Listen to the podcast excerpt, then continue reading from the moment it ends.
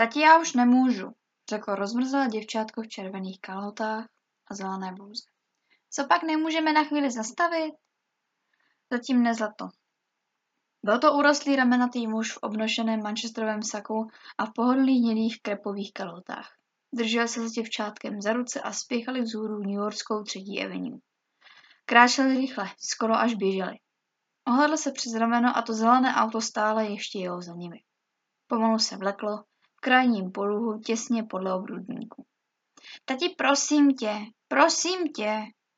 Pohledl na dcerku a všiml si, jak je bledá. Pod očima měla tmavé kruhy. Zvedli ji, posadili si ji na předloktí, ale nevěděl, jak dlouho to vydrží. I on už se cítil unaveně a Charlie rozhodně nebyla žádná lehonká holčička. Teď o půl šesté odpoledne byla třetí avenue přeplněná. Byla na úrovni posledních šedesátých ulic. Příčina ulice se zdály být tmavší a méně zaledněné než rušná avenue. Tomu nahánělo strach. Vrazili do jakési ženy, která před sebou tlačila plný vozík se, samo, se samoobsluhy. Dívejte se, kam šlapete, frajere. Jste slepý nebo co? Okřikla ho. Valící se dav ji závěti pohodil. Ruka mu začala trnout, protože Charlie přehodil na druhou paži. Znovu se ohlédl. Zelené auto se stále ještě šimnulo za nimi. Stále ještě pohybovalo jejich tempem ve vzdálenosti asi půl druhého bloku. Na předních sedlech se viděl dva muže. Třetího vzadu tušil. Co mám dělat? Neuměl si odpovědět. Byl unaven a velikán a špatně se mu přemýšlel. Zastěli ho v období, kdy je na tom špatně a ti lotři z toho nepochybně vědí. Teď toužil jim potom, aby se posadil na špinavý obrubník a rozplakal se. Pocitem křivdy a strachu. To však není žádné řešení. Je přece dospělý. Musí přemýšlet Zelda. Co máme dělat? Jsou bez peněz. Kromě těch dvou chlapů v zeleném autě, to je asi největší problém. Jestliže jsi, jsi v New Yorku bez peněz, jsi vyřízený. Lidi bez peněz v New Yorku zmizí jako pár nad hrancem. Propadnou se do země a ani pes po nich neštěkne. Ohledl se přes rameno. Všiml si, že zelené auto zkrátilo jejich náskok. Pramenky potom začaly stékat po zádech i po rukou ještě intenzivněji. Jestliže vědí všechno to, z čeho je podezírá, to jest, jestli vědí, jak málo schopností přimáčknout mu v této chvíli zůstává, mohli by se pokusit zbalit ho hned na místě. Lidi sem, lidi tam. V New Yorku se člověk naučí být slepý, že vidí, že se něco nepříjemného přihodilo někomu jinému a ne jemu. Kdo ví, jestli mě mají zazmapovaného. Andy si tím zoufale lámal hlavu. Jestli ano, potom vidí všechno je po ptákách. Jestli ho mají smapovaného, mají model jeho chování v malíčku. Dokud měl Andy nějaké prachy, události neměly takové obrátky. Události, do kterých se zapletly. Jen se nezastavit. Ano, pane, no jo, pane, tak a pak to bude. Polen přišel do banky, neboť vlastní radar za zvláštní předtucha ho varoval, že se zase přiblížili. K bance byly peníze, kterými se mohl spolu s Charlie případně utéct. Avšak došlo k čemu si podivnému. Andrew McGee měl v New Yorkské spojené chemické bance žádný účet. Ani soukromý, ani firmní, dokonce ani peníze na knížce. Jako by se všechno rozplynulo ve vzduchu. V té chvíli pochopil, že právě teď chtějí uvěřit do opravdy. Skutečně od té doby uplynulo teprve pět a půl hodiny? Třeba v něm ještě zůstaly nějaké vibrace. Jen docela malé vibrace. Od posledního případu uplynul skoro týden. Tehdy se dostavil na řádné čtvrteční zasedání do spolku Severu vydatý člověk se sebevražednými sklony a děsivým klidem začal vyprávět o tom, jak spáchal sebevraždu Hemingway. Když se přátelské otlachání vycházeli ven, Andy ho nenuceně objal kolem ramena přimáčkal. Teď z hořkostí přemýšlel o tom, jestli to za to. Bylo totiž velmi pravděpodobné, že na to on i Charlie doplatí. Téměř doufal, že echo. A nebylo to tam tak. Zapojil tu myšlenku zrozen a znechucen sám sebou. Něco takového by nepřál nikomu. Jen docela malou vibraci, zaprosil vroucně. Nic víc, pane bože, jen docela malou vibraci, jen aby nám to s Charlie pomohlo dostat se z téhle kaše. Ach, Andy, jestli na to doplatíš, už aspoň měsíc docela na dně. Vybrakovaný jako, na, jako krabice od rádia. Možná dokonce šest týdnů. Možná umřeš doopravdy a tvůj bezcenný mozek ti vyteče ušima. Co potom bude s Charlie? Blížil se k ústí 70. ulice a zastavil u semaforu. Proti ním se valil prout aut, na rohu čekal do vchodců. Najednou pochopil, že ti chlapi ze zeleného auta se jich chtějí zmocnit právě teď. Živých, jestli to půjde. Ale jestli se vysknou podíže, ano, nepochybně mají svoje pokyny ohledně Charlie. Třeba nás už vůbec nechtějí nechat žít, třeba se rozhodli zachovat status quo. Co se dá udělat s tím, co přečnívá? Vytrhnout to a uhrabat. No už dozad, pistole s tlumičem, možná něco tajemnějšího. Kapka neznámého, jedu na konci stříkačky. Zachvat na rohu třetí a sedmdesáté. Sežante, ten chlápek asi dostal infarkt. Měl by se pokusit o tu vibraci. Nemá zrovna na výběr. Dorazili k chodcům čekajícím na zeleno. Červené světlo na druhé straně přechodu vypadalo, že nikdy nezasne. Ohledl se. Zelené auto zastavilo.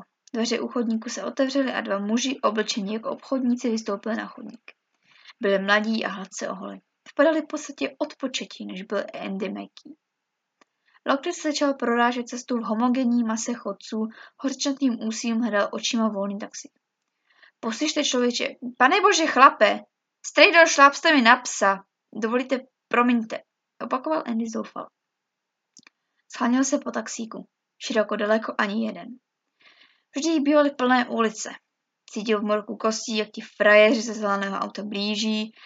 Ještě moment, položí ruku na něj a na Charlie, aby je odvedl bohvíka. Do dílny, nebo kam si ke všem četu. Nebo jim udělá ještě něco horší. Charlie si opřel hlavu o rameno a zívla. Andy spatřil volný taxík. Taxi! Taxi! Křičel a bláznivě mával volnou rukou. Ti dva chlapi za ním přestali cokoliv předstírat a rozběhli se k němu. Taxík přirazil k chodníku. Stoj! křičel jeden z nich. Policie! Policie! Jaká se žena na druhé straně hloučku zaječela a lidé začali rozstupovat. Andy otevřel zadní dveře taxíku, uložil tam Charlie, sám naskočil za ní. Na leždiště a rupněte na to, řekl. Taxi, stůj, policie! Taxikář se ohlédl za hlasem a v tom ho Andy přimáčkal. Jen docela jemně. Bolestivá dýka se zabodla mu přímo do středu čela. Potom rychle povolila, aby zanechala po sobě nejasné bolavě centrum, jako poraním bolení hlavy, když, se ve spánku, když ve spánku stuhne krv. Myslím, že jdou potom Černochovi v kárované čepici, řekl taxikář.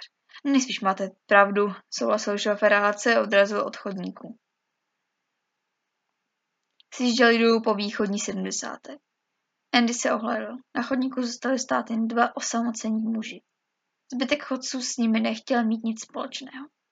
Jeden z mužů vytáhl z opasku krátkou vysílačku a něco do ní brebentil. Potom se vzdálili. Co udělá ten černoch? vyptával se šofér. Přepad obchod s alkoholem nebo něco na ten způsob? Nevím, prohodil Andy a přemýšlel, jak z taxikáře vyždímat co nejvíc. Mají číslo taxíku? Asi ano. Ale jistě do toho nebudou chtít zatahovat policajty. A kromě toho je, je to překvapilo a zmátlo. Tedy aspoň na chvíli. Ty černoši, to je jenom banda narkomanů, přisadil si šofér. Nemusíte mi nic říkat, já vím svý. Charlie usnula. Andy si svlékl sako a přeložil ho na půl a položil ho pod hlavu. Zdalo se, že čistá naděje jim zůstala. Jestliže dobře se hrál svou roli, může to být.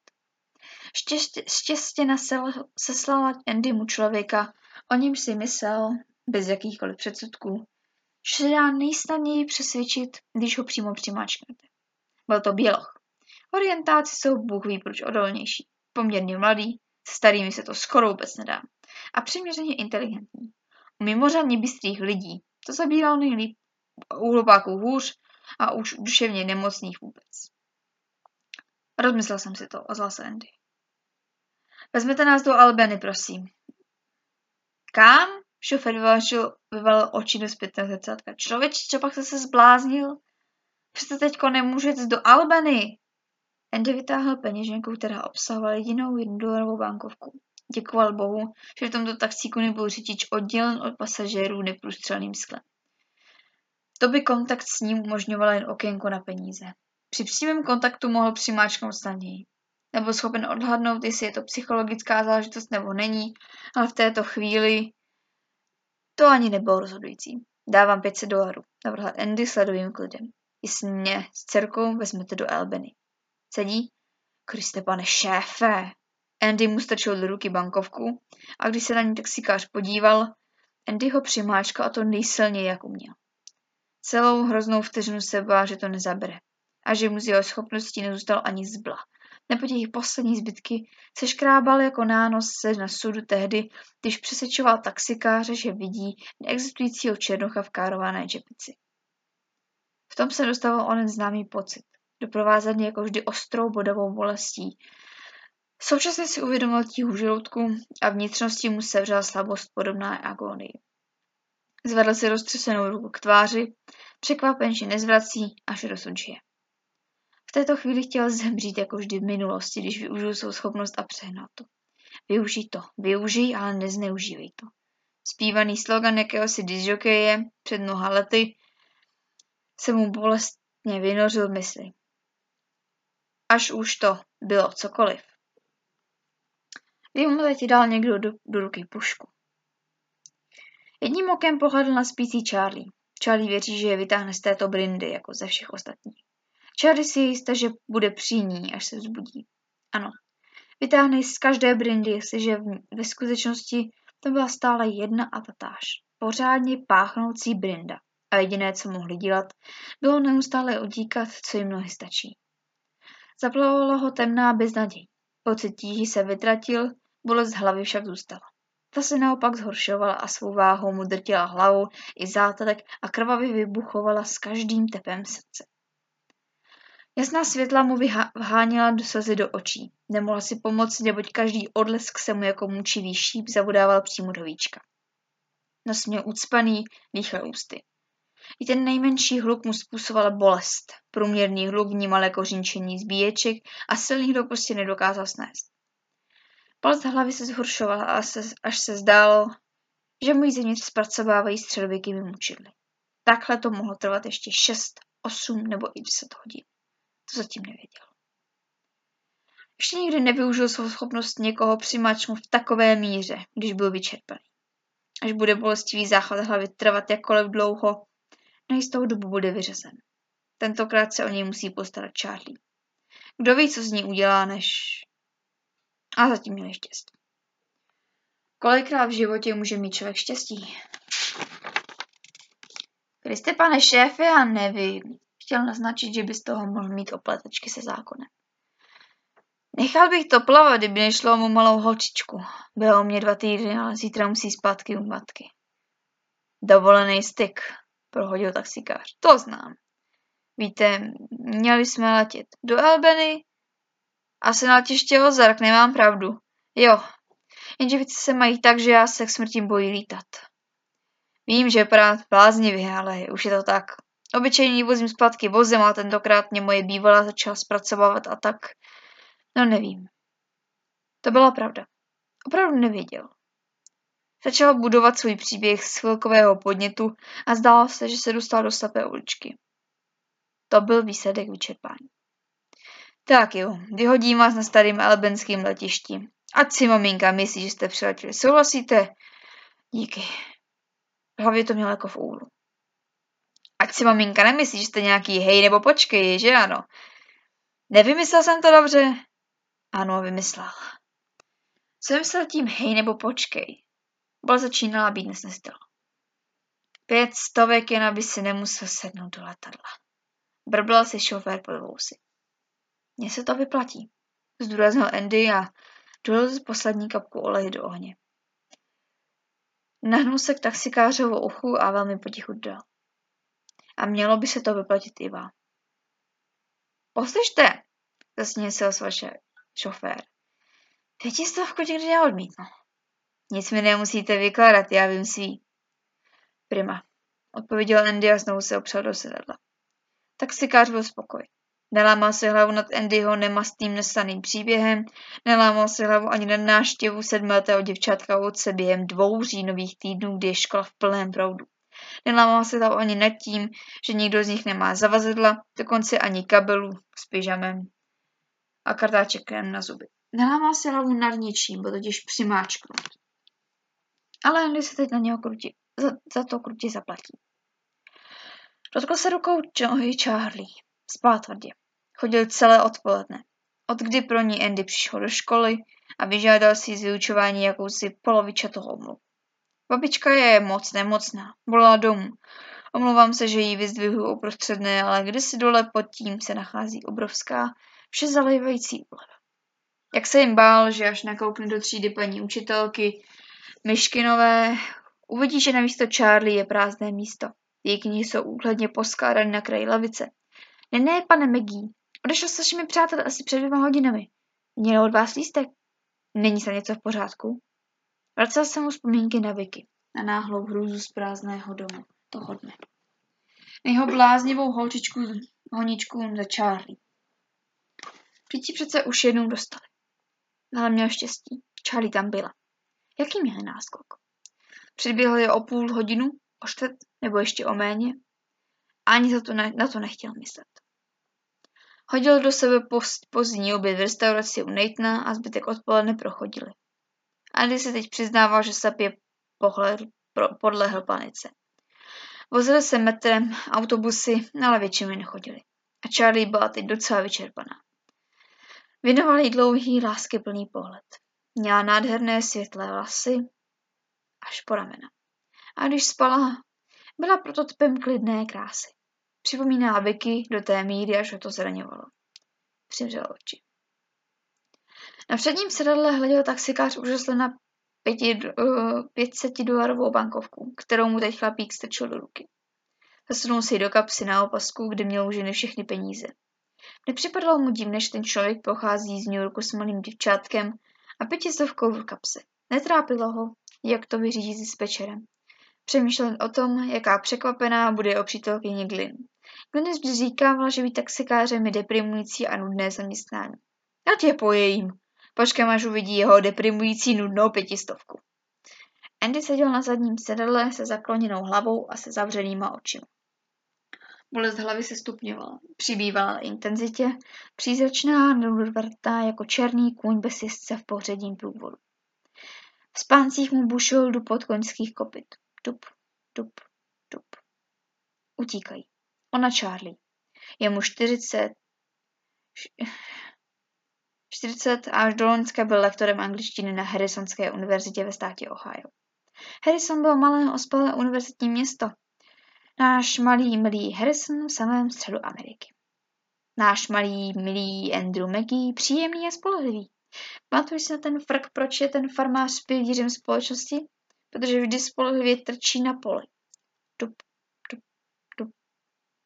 Černý kuň bez jezdce s červenýma očima sjíždí do katakomb jeho vědomí. Od okovaných kopyt oskakují měkké, šedivé hrudky mozkové tkáně, podkovy zanechávají otisky a ty se plní mysticky půlměsí... mystickými půlměsíčky krve. Ten taxikář, to byla jen hračka.